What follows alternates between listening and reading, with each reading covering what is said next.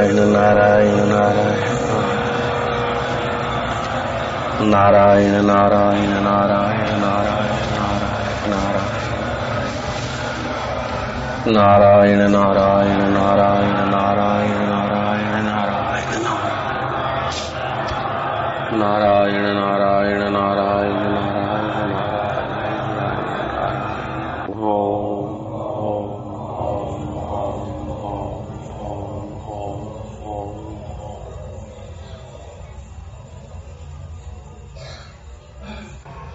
ये एक ऐसा अद्भुत ग्रंथ है कि इसको बार बार विचारने से आदमी को यही मुक्ति का अनुभव हो जाता है। इसके वक्ता भगवान वशिष्ठ जी हैं और श्रोता भगवान रामचंद्र जी हैं। इसको योग वशिष्ठ महारामायण कहा गया अभी आते आते हमने सुना है कि शायद वो प्रसंग आप लोग सुन रहे थे कि वशिष्ठ महाराज हिमालय में अपनी संबित को अंतर्मुख किए थे और भगवान चंद्रशेखर पार्वती सहित आकाश मार्ग से आए और वशिष्ठ जी से मिले। वो प्रसंग आप लोग सुन रहे थे। धन में, वैभव में और बाह्य वस्तुओं में एक आदमी दूसरे आदमी की पूरी बराबरी नहीं कर सकता है। जो रूप, लावण्य, पुत्र, परिवार, पत्नी आदि एक व्यक्ति को है, वैसे का वैसा दूसरे व्यक्ति को उतने का उतना, वैसे का वैसा नहीं मिल सकता। लेकिन परमात्मा जो वशिष्ठ जी को मिले हैं, जो कबीर जी को मिले हैं, जो रामकृष्ण को मिले हैं जो धन्ना, जो आठ को मिले हैं और जो राजा जनक को मिले हैं, वही के वही परमात्मा सब व्यक्ति को मिल सकते हैं। शर्त यह है कि परमात्मा को पाने की इच्छा तीव्र होनी चाहिए। परमात्मा प्राप्ति की तीव्र इच्छा न होने के कारण संसार की इच्छा ज़ोर पकड़ती है। संसार की इच्छाएँ जीव को नचाती रहती है और राग पैदा करती है। जिन वस्तुओं और व्यक्तियों के प्रति, वस्तुओं में राग बढ़ता है तो उसे लोभ कहते हैं और व्यक्तियों में राग बढ़ता है तो उसे मोह कहते हैं। राग लोभ और मोह बना देता है। राग काम बना देता है और राग ही क्रोध को जन्म देता है। इच्छित वस्तु में किसी ने विघ्न डाला और अपने से छोटा है तो उस पर क्रोध आएगा। अपने बराबरी का है तो उससे द्वेष होगा और अपने से बड़ा है तो उससे भय होगा। तो राग से ही क्रोध, द्वेष और भय पैदा होते हैं। राग से ही मोह पैदा होता है और राग से ही लोभ पैदा होता है। राग से ही काम पैदा होता है और राग से ही क्रोध पैदा होता है। जयराम जी बोलना पड़ेगा? तो राग रहित हुए बिना कोई व्यक्ति परम पद को नहीं पा सकता। तो राग रहित होना है तो नश्वर वस्तुओं का राग मिटाने के लिए शाश्वत में राग बढ़ा दो। शाश्वत में राग बढ़ाने से राग रहित अवस्था आ जाएगी। बिना राग रहित हुए भोगी योगी नहीं हो सकता है। बिना राग रहित हुए स्वार्थ सेवा में नहीं बदलता। बिना राग रहित हुए। भक्त भगवान को नहीं मिल पाता। राग रहित होने से योग भोगी योगी हो जाता है। स्वार्थी सात्विक सेवा में बदल जाता है और भक्त भगवान को मिल जाता है। जीव ब्रह्म को मिल जाता है। केवल राग के कारण ही जीव की दुर्दशा है। राग रहित हुआ तो योगी हो गया, वो भक्त हो गया, वह ज्ञानी हो गया, वह मुक्त हो गया। और राग की वस्तु मिलने से राग मिटता नहीं, राग गहरा होता है। लेकिन राग मिटाया जाता है अंतर्मुखता से राग मिटाया जाता है, जहाँ से धारा उत्पन्न होती है। आपकी संबित कहो, वृत्ति कहो, धारा कहो स्फूर्णा कहो, संकल्प कह दो, चलो। तो उस चैतन्य से जो फुरना उठता है और इंद्रियों के द्वारा बहिर्संबित होती है, तब जागृत अवस्था आती है। और वही आपका स्फुरना जब हिता नाम की नाड़ी में घूमता है, तब स्वप्न की दुनिया दिखती। वही फुरना जब कुंठित हो जाता है, वही तो सुषुप्ति अवस्था आती है। सुषुप्ति अवस्था आती है तो पहले मस्तक को घेर लेती है। यूँ कर देते हैं? क्यों संबित स्पूर्णा बंद हुआ वहाँ कुंठित हो गया? वही संबित जहाँ से स्फुरित होती है, उस अवस्था को, उस तत्व को तुरियावस्था कहते हैं। तो तुरियावस्था साक्षात्कार की अवस्था है, ईश्वर प्राप्ति की अवस्था है, मुक्ति की अवस्था है। और ये जागृत स्वप्न और सुषुप्ति संसार है और बदलने वाली अवस्था है, दुखद अवस्था है। यहाँ का दुख तो दुख है लेकिन जिसको अपन लोग सुख मानते हैं, वो भी दुख से भरा है। यहाँ का शत्रु तो शत्रु है ही, लेकिन जिसको हम मित्र समझते हैं, वे भी कभी न कभी शत्रुता से भरे हुए दिखेंगे। जितना मित्र में राग अधिक होगा, वो मित्र ज़रूर ठोकर मारेगा। जितना धन में राग अधिक होगा, वो धनवान, धन के कारण ही दुखी रहेगा। जितना राग परिवार में अधिक होगा, परिवार के कारण ही वो दुखी हो जाएगा। जितना राग देह में होगा, वो देह के कारण ही चिंतित रहेगा। राग जहाँ भी आपने लगाया, वहाँ दुख दिए बिना नहीं छोड़ेगा। तो बोले, भगवान में राग लगाए तो? तो भगवान में राग लगाए ये कहना मुश्किल है कि भगवान में राग हम कैसे लगाते हैं। उपाय ठीक होने चाहिए। आदमी पैर के बल से ठीक चल सकता है, हाथों के बल से चलेगा तो गर्दन में चोट लगेगी। जो हम लोगों ने कल्प लिया है भगवान, उनमें राग लगाए तो हो सकता है कि हमारा राग मन माना राग हो। हम भगवान की किसी रूप में, किसी चित्र में, किसी अवस्था में राग करे तो सतत चित्र के आगे नहीं बैठ सकते हैं। सतत उस अवस्था में नहीं रह सकते हैं। इसलिए वो राग राग रहित अवस्था में नहीं जा सकेगा। और जो लोग सतत भगवान के मंदिर में बैठते पुजारी की सर्विस है, उनका भी राग नहीं मिटता, क्योंकि उनका सचमुच में ईश्वर में राग हुआ नहीं। ईश्वर में राग होने का मतलब है कि किसी वस्तु और परिस्थिति में हमारा राग न टिके। और वस्तु और परिस्थिति में राग टिका नहीं कि दुर्घटना घटी नहीं। सावधानी हटी कि दुर्घटना घटी। जब जब भय आता है, दुख आता है, चिंता आती है, कुछ भी कष्ट आता है, तुम समझना चाहिए कि हमारे राग को भय हुआ है।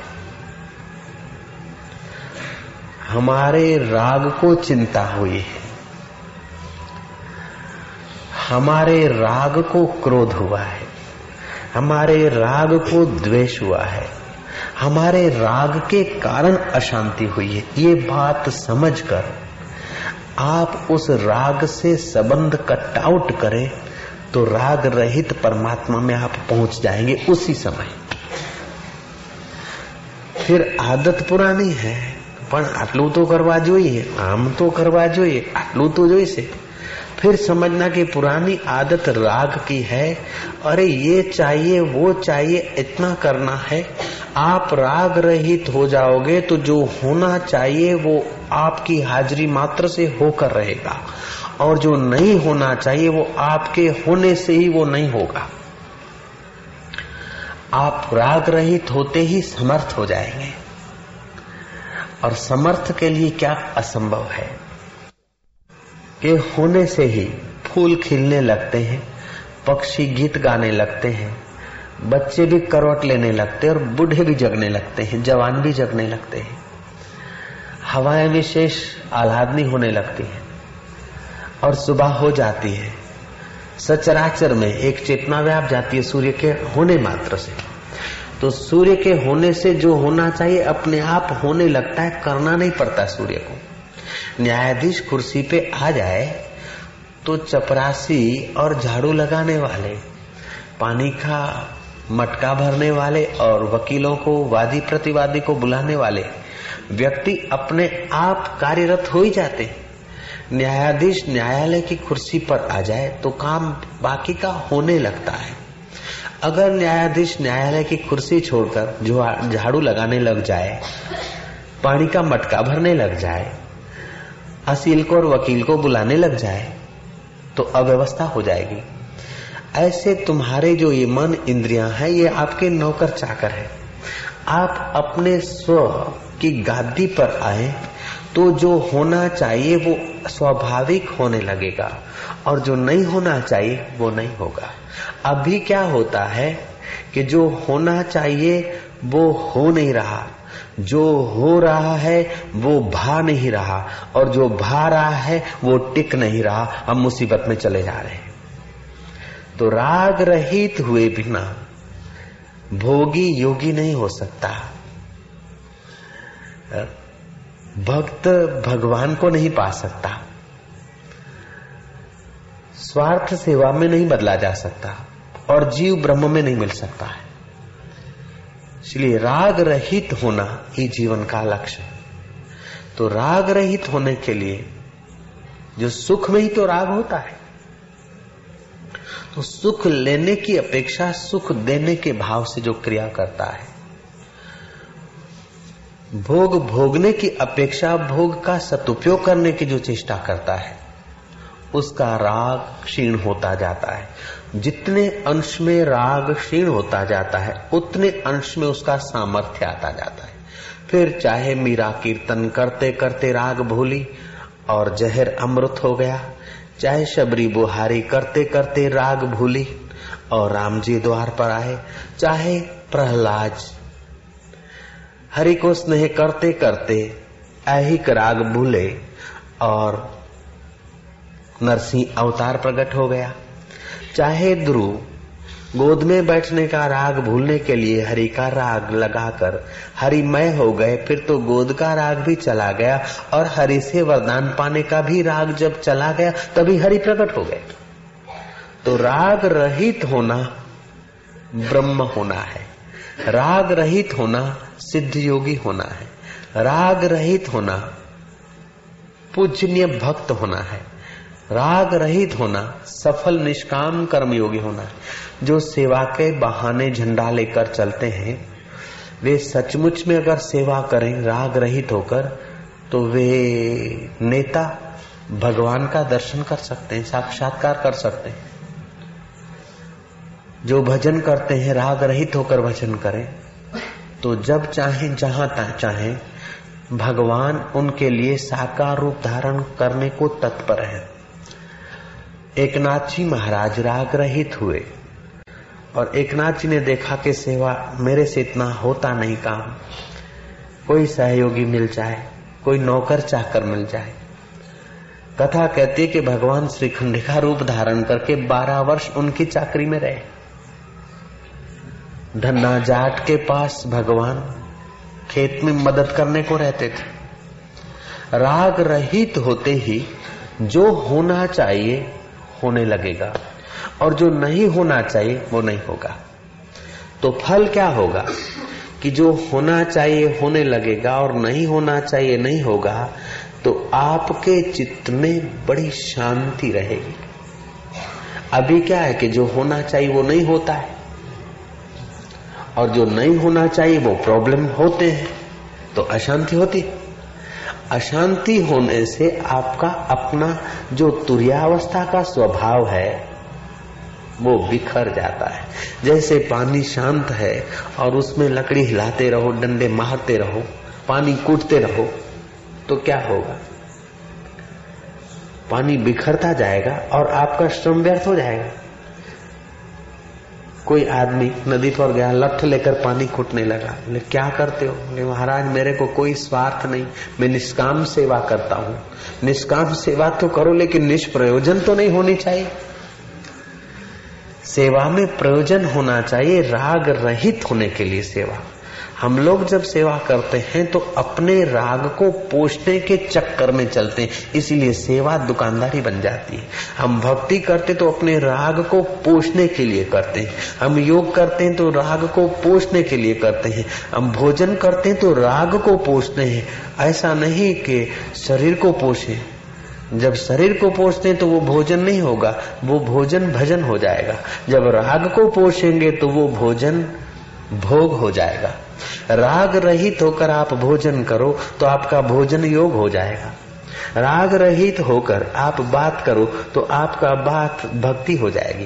राग रहित आप होकर संसार का व्यवहार करो तो वो कर्म योग हो जाएगा। इन तकलीफ़ ये कि राग का पूछड़ा पकड़े बिना रहा नहीं जाता।